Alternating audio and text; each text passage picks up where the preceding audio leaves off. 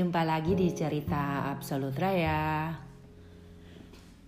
Kali ini pas lagi recording itu Belanda masih dihantam topan badai, storm.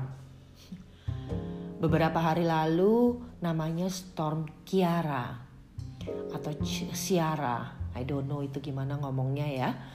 Um, jadi kayak angin ribut gitu. Tapi nggak muter-muter sih cuman anginnya tuh kencang gitu. Sampai atap-atap banyak yang terbang. Uh, kita sendiri di sini alhamdulillah nggak apa-apa. Cuman uh, kalau yang pada sampahnya nggak ditutup dengan benar itu kemarin kita keluar rumah tiba-tiba kayak ada buku pelajaran orang lah. Sampah apalah gitu di depan rumah kita dan beberapa kalau di TVC di provinsi-provinsi lain agak lumayan ya. Mobil atap eh, pohon tumbang. Beberapa tapi sampai saat ini belum ada casualties. Nah nggak nggak barusan gue ngomong tuh campur-campur gitu bahasanya? Ya tadinya gue juga nggak ngeh sih. Tapi ternyata uh, nggak sih nggak. Sebetulnya nggak ya. Cuman kayak you cannot help it. Tuh mix lagi gitu. Indonesia Inggris. Bahkan ada Betawinya ya. Pakai gue gue kalau ngomong. Jadi baru beberapa kelihatan nih di sini. Satu menit 40 detik aja gue rasa gue udah bicara dengan beberapa bahasa sebenarnya ya. Gue itu bahasa Betawi. Terus suka pakai bahasa Inggris ya kan? Gitu dicampur. Terus bahasa Indonesia. Uh, terus bahasa Indonesia itu ternyata juga uh, kumpulan ya. Uh, dari bahasa Arab bahasa Sanskerta bahasa Belanda ada juga bahasa Inggris. Jadi bahasa Indonesia itu tercipta dari beberapa bahasa yang kemudian dijadikan bahasa Indonesia. Nah menarik kalau dulu nih suka dibecandain itu kayak bahasa anak jaksel namanya yang which is yeah, yang in the meantime yang mix gitu loh Inggris-Inggris sama Indonesia. Yang juga sebetulnya suka dibilangin bahasa anaknya agency alias anak iklan. Kalau ngomong tuh mix gitu. Kenapa?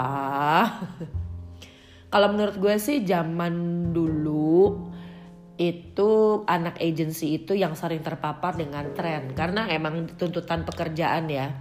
Karena sebagai pencipta iklan kan kita harus membuat sesuatu yang baru. Menciptakan tren malah. Jadi kita itu mesti menciptakan sebuah tren. Jadi dari nggak hanya early adapter tapi kita harus menciptakan sebuah tren baru.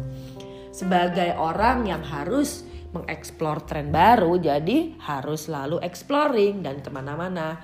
Nah pada saat itu mungkin kan kita banyak baca buku. Belum ada internet ya Bo zaman gue. Sedikit lah internet. Kita harus banyak baca buku. Di situ buku yang kita percaya pada saat itu adalah tren yang bagus tuh kan kayaknya di luar negeri dan pasti bahasa Inggris. Jadi tanpa sadar itu banyak sekali bahasa-bahasa kita yang tercipta mix gitu tanpa kita sadarin. Karena kadang-kadang kita nggak bisa menjelaskan dalam bahasa Indonesia itu apa. E, arti suatu kata gitu. Misalnya nih kayak gue pas sekarang gue di Belanda gitu. Ada itu Belanda banget kata-katanya. Gezellig jadi gezellig itu adalah uh, literally kalau kita bahasa Inggris kan itu cozy atau bahasa Indonesianya nyaman. Tapi enggak Bo. Jadi gezellig itu kayak ekspresi kalau kita misalnya abis makan. Uh, no no makan. Makan tuh leker ya enak gitu. Tapi suasana gitu kayak pulang dari pesta pulang dari ngumpul-ngumpul pulang dari main sport pulang dari apa pun lah yang kita rasa tuh kita tuh kayak aduh asik banget ya gitu. Nah mungkin itu kali ya bahasa Indonesianya ekspresinya kayak abis pulang apa? Aduh enak banget ya tadi asik banget ya thank you ya Bo gitu dah tapi kalau orang Belanda, oh het was gezellig gitu. Jadi kayak, tapi kan kalau lo literally translate gitu yang, aduh tadi tuh nyaman ya. Apa sih gitu kan ya, sofa kali nyaman gitu. Jadi emang bahasa ekspresi, uh, bahasa itu kadang-kadang belum bisa mengekspresikan perasaan yang sebenarnya sehingga banyak bahasa-bahasa tuh yang memang tidak tergantikan gitu. Jadi runtutannya seperti itu dan makin ke sini kayaknya kan memang kalau di Indonesia tadinya nih terutama di Jakarta ya dulu tuh Jakarta Selatan tuh lumayan trendsetter. Kenapa? karena pusat perbelanjaan terus udah gitu para ekspatriat ya pekerja luar negeri itu tenaga kerja asing itu kebanyakan tinggal di selatan dan mereka mungkin yang membawa tren-tren itu dulu sehingga anak-anak Jakarta Selatan itu itu ngomongnya juga udah mix gitu bahasa Inggris dengan bahasa Indonesia dan Betawi. Jadi tanpa kita sadarin tuh sehari-hari sebetulnya kita ngomong dengan tiga bahasa yang berbeda yang sekarang trennya disebut anak jaksel gitu. Bahasa anak jaksel. Tapi kalau sejak ska, uh, mulai sekarang kalau gue lihat uh, era milenial era internet dan yang lain-lain itu bahasa udah mix banget sih dan lucunya uh, bukan lucu sih um, kebetulan banget gue kemarin lagi baca-baca buku gitu sebetulnya nih bukunya bukan tentang ini tentang uh, yang lain ya. Tapi ternyata ada salah satu babnya yang mengharuskan gue membaca ya. Ternyata itu judulnya Endangered Language. Jadi beberapa bahasa yang bisa diperkirakan akan hilang dari muka bumi ini. Misalnya bahasa suku aborigin di Afrik di di Australia atau bahasa suku Indian di benua Amerika atau ada bahasa beberapa suku di Afrika. Karena eh, kedatangan-kedatangan eh, para imigran baru ke benua Australia, ke benua Amerika, juga di Afrika itu membuat bahasa itu menjadi hilang yang bersamaan juga dengan ekspresinya.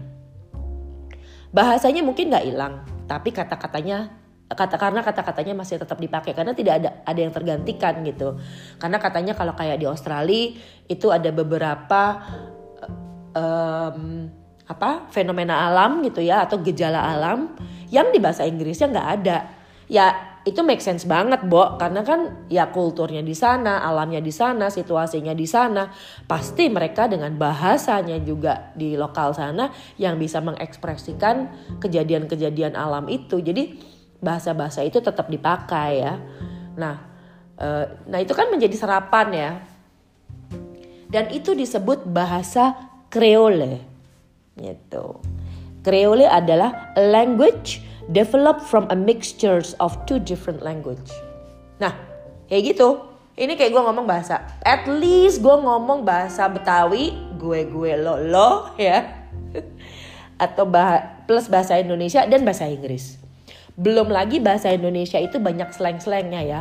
Dong, deh, ah gitu kan. Ya Allah gitu. Padahal dari ya Allah gitu kan. Jadi banyak banget gitu um, uh, mixnya gitu ya. Sedangkan kalau di bahasa Belanda sendiri sejak gue pindah ke sini, mereka itu bahasanya formal. Itu aja beneran deh. Jadi saklek. Ya mungkin ada ya dialek-dialek gitu atau slang-slang, tapi nggak banyak. Apa luasnya tuh nggak kayak bahasa Indonesia yang gila kayaknya bisa iya iya iya gitu. Belum lagi dengan melodi melodi kita gitu ya. Apa cengkok cengkok kita yang kayak kalau menurut mereka tuh katanya kita kalau ngomong kayak nyanyi bo. Ada melodinya iya. Jadi terus udah gitu uh, jadi bahasa Belanda. Nah tapi ya bahasa Belanda tuh juga udah mulai. Karena pengaruh e, bahasa Inggris masuk ke bahasa Belanda ya. Dan dengan perkembangan zaman juga ada beberapa bahasa Inggris yang tidak tergantikan gitu. Jadi misalnya kalau bahasa Indonesia kadang-kadang gue nggak ngerti sih itu maksa atau memang kita kreatif gitu. Jadi misalnya kayak uh, download, unduh, upload, unggah. Sekarang pun udah mulai uh, apa namanya um, kita udah biasa ya dengan kata-kata itu. Tapi kalau di Belanda itu nggak ditranslate sama sekali, nggak diterjemahkan, nggak dicari bahasa Belandanya. Jadi download tetap download gitu.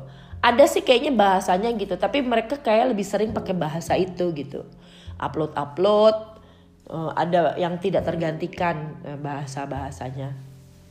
Nah dulu waktu gue masih kerja bener-bener di agency gitu ya di biro iklan gue sebenarnya aliran yang anti mix mix bahasa kalau di publikasi ya jadi gue selalu bilang lo mau ngomong bahasa Indonesia apa bahasa Inggris gitu kalau mau pakai dan target audience lo siapa pada saat itu oke target audience lo orang Indonesia fine ya lo bahasa Indonesia dong jangan di mix gitu misalnya zaman dulu tuh karena gue megang brand anak muda Rexona misalnya gini membuat hari-harimu tetap fun Gimana coba? Fun. Itu kan emang lo fun. Oke, okay, lo langsung kebayangkan fun itu kayak apa gitu. Tapi kalau lo harus tulis dalam bahasa Indonesia gitu. Membuat hari-hari hari-hari lo tetap gembira, tetap semangat. Oke. Okay. Tapi fun itu kan kayak gabungan dari semangat, riang, gembira, senang, pokoknya it's fun gitu. Jadi kayaknya kayak nggak ada yang bisa menggantikan um, feeling yang sebetulnya pengen kita sampaikan gitu di iklan tersebut.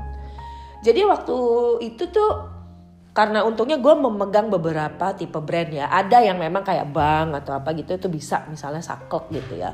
Walaupun ada beberapa istilah banking juga yang nggak bisa kita ganti ya.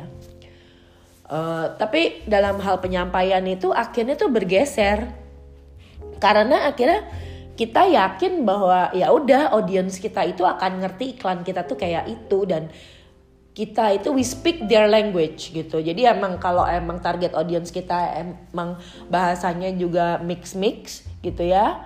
Ya udah akhirnya bergeser dan itu kejadian juga di Belanda yang gue perhatiin.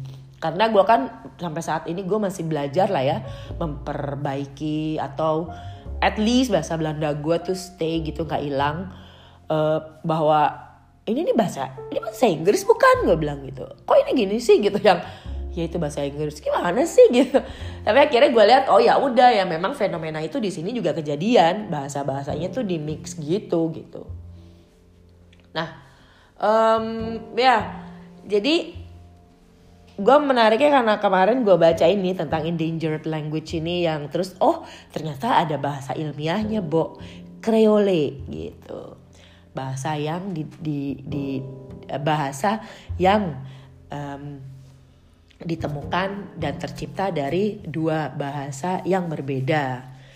Nah, kalau kayak gini nih bahasa apa berarti ya? bahasa mix mix sudah bukan mix lagi. Um, dan gue sekarang juga karena gue juga bergerak di bidang yang mix culture ya dan di sini juga mix culture-nya bener-bener mix gitu. Kalau kalau di Jakarta itu kita mix culture, tapi semua tetap dari biasanya 75% tuh dari Indonesia. Jadi biasanya ada anak-anak eh, orang-orang dari luar Jakarta yang uh, berimigrasi ke Jakarta dengan latar belakang yang berbeda-beda. Setelah itu ada berbagai uh, bangsa tentunya ya. Nah, itu juga kita udah culture. Jadi kadang-kadang ada yang pakai bahasa daerah atau mix pakai bahasa Indonesia ya. But at least lo punya bahasa Indonesia gitu. Kita punya bahasa Indonesia. Tapi kalau kayak di Belanda gini gue ngerasain memang mix culture-nya itu tuh mix culture yang dunia gitu. At least lo ada orang dari Afrika dari Middle East dari Timur Tengah terus dari Eropa sendiri Eropa sendiri juga bermacam-macam. Ada Eropa Timur, terus ada Rusia, terus ada Eropa yang uh, bagian Inggris ya, Great Britain gitu, UK. Uh, eh, terus udah gitu ada juga dari Afrika karena banyak yang minta suaka ke Eropa. Jadi gue merasakan sejak gue pindah itu mix culture-nya itu lebih luas banget gitu. Dan itu memang membuat gue jadi lebih makin terbuka lagi uh, apa mindset gue gitu untuk melihat ini bahasa benar-benar bisa. Nggak hanya bahasa sih banyak cuman di episode kali ini gue coba bahas soal bahasa ya. Itu yang emang bikin oh wow gitu yang yang yang yang ada yang ada ada yang is, uh, menarik juga gitu lo waktu kapan gue ngobrol yang paling menarik tuh hanya ada dua uh, kata-kata untuk teh ya jadi cuman ada tea dari dari basic tea ya atau chai cuman itu katanya jadi negara-negara yang dilewati oleh pedagang uh, dari Eropa ya. Jadi dari Eropa nih itu biasanya bahasanya base-nya dari T. Jadi T, T, T apa pokoknya basicnya tuh T. Semua itu T ya. Dan negara-negara yang dilewati oleh pedagang Cina basic bahasanya untuk teh itu adalah chai gitu kan cai panas jadi kita suka ngomong gitu ya nah itu cuma dua katanya. Jadi bahasa teh itu di dunia itu cuma dua chai atau atau tea gitu. Ada nggak sih bahasa yang benar-benar gak diganti gitu ya? Kalau gue pikir kayaknya kayak taksi tuh kayaknya di mana-mana sama ya. Cuman ini hanya aja apa spellingnya aja gitu hurufnya aja yang berbeda. Atau bus itu kayaknya sama juga ya. Bank bank ya bank bank gitu. Bank buat nyimpan uang itu kayaknya juga sama jadi ada memang bahasa yang nggak bisa digantikan gitu karena memang mungkin pengaruh dari dari dari originnya gitu dari asalnya. Seperti itu. Dan pada akhirnya dengan betapa luasnya uh, percampuran kultur sekarang, percampuran kultur, percampuran media, percampuran umur, percampuran apa pun, jadi memang kayaknya kita mesti mawas bahwa ya bahasa itu bisa mix gitu dan kita bisa bicara terhadap siapa. Kayak waktu gue mau bikin podcast ini dari pertama tuh gue yang kayak oke okay, gue mesti ngomong apa ya? Apa gue ngomong bahasa Inggris? Apa sedikit Belanda? Apa total bahasa Indonesia yang baik dan benar yang EYD gitu? Tapi akhirnya karena gue pikir this is what I am gitu gue bicara sehari-hari juga kayak gini uh, basicnya gitu. Tapi kemudian gue lihat misalnya di hadapan gue itu orangnya misalnya sangat formal atau hanya berbahasa Inggris atau dia tidak suka bahasa slang gitu atau dia mungkin tidak mengerti bahasa slang ya baru um, gue akan akan akan switch gitu ya akan uh, ganti gitu.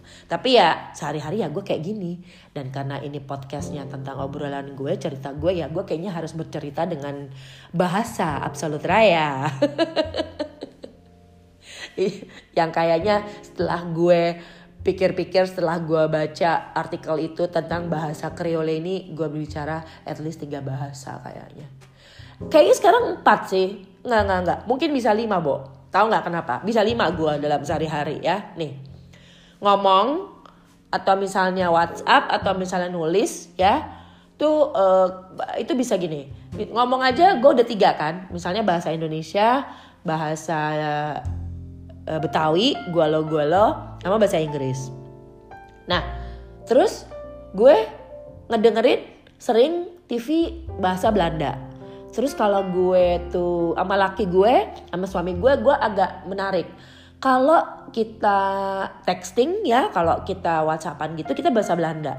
Tapi kalau kita ngomong kita 75% bahasa Inggris. Terus nah, terus yang satu lagi sebetulnya gue juga uh, berbicara dalam bahasa Arab at, at least dalam sholat bahasa Arab. Nah, lima bahasa ternyata. Dan ada research yang menunjukkan bahwa belajar bahasa itu bagus buat your brain gitu karena bahasa itu kayak kayak tarian sebenarnya. Jadi begitu lo udah tahu strukturnya, kadang-kadang lo bisa improvisasi dan bisa luwes gitu. Tarian kan gitu ya. Basicnya kayak gini, abis itu lo bisa improv sesuai lagu. Abis itu juga membuat badan lo luas, gerakan lo luas dan indah gitu. Nah bahasanya bahasa katanya kayak gitu juga kalau lo bisa keep basicnya gitu agak berat ya kayaknya ya tapi nggak sih gitu karena kelihatannya tuh kayaknya apa sih kreole kreole ah ternyata itu ya sebetulnya bahasa yang dipakai sehari-hari gitu bo. Kalau lo pakai bahasa apa? Belum belum belum yang ya ini hebat nih. Belum lagi yang biasanya bisa bahasa Jawa. Tuh tambah tuh. At least pasti lo enam bahasa atau tujuh bahasa deh kayaknya. Dalam keseharian lo aja. Lo itu di dalam sehari gitu. Waktu lo WhatsApp lo dengar lo ngomong kalau di detail-detailin lu berapa bahasa coba? Itu nah gitu obrolan sambil menatap keluar angin-angin yang sangat kencang ini sekali lagi kalau ada input topik um, ide ya atau ngobrol aja atau komen atau saran celek-celek ya di kanal Absolut Raya di sosial media Sampai jumpa di episode selanjutnya. Salam dari Groningen Belanda. Dudui.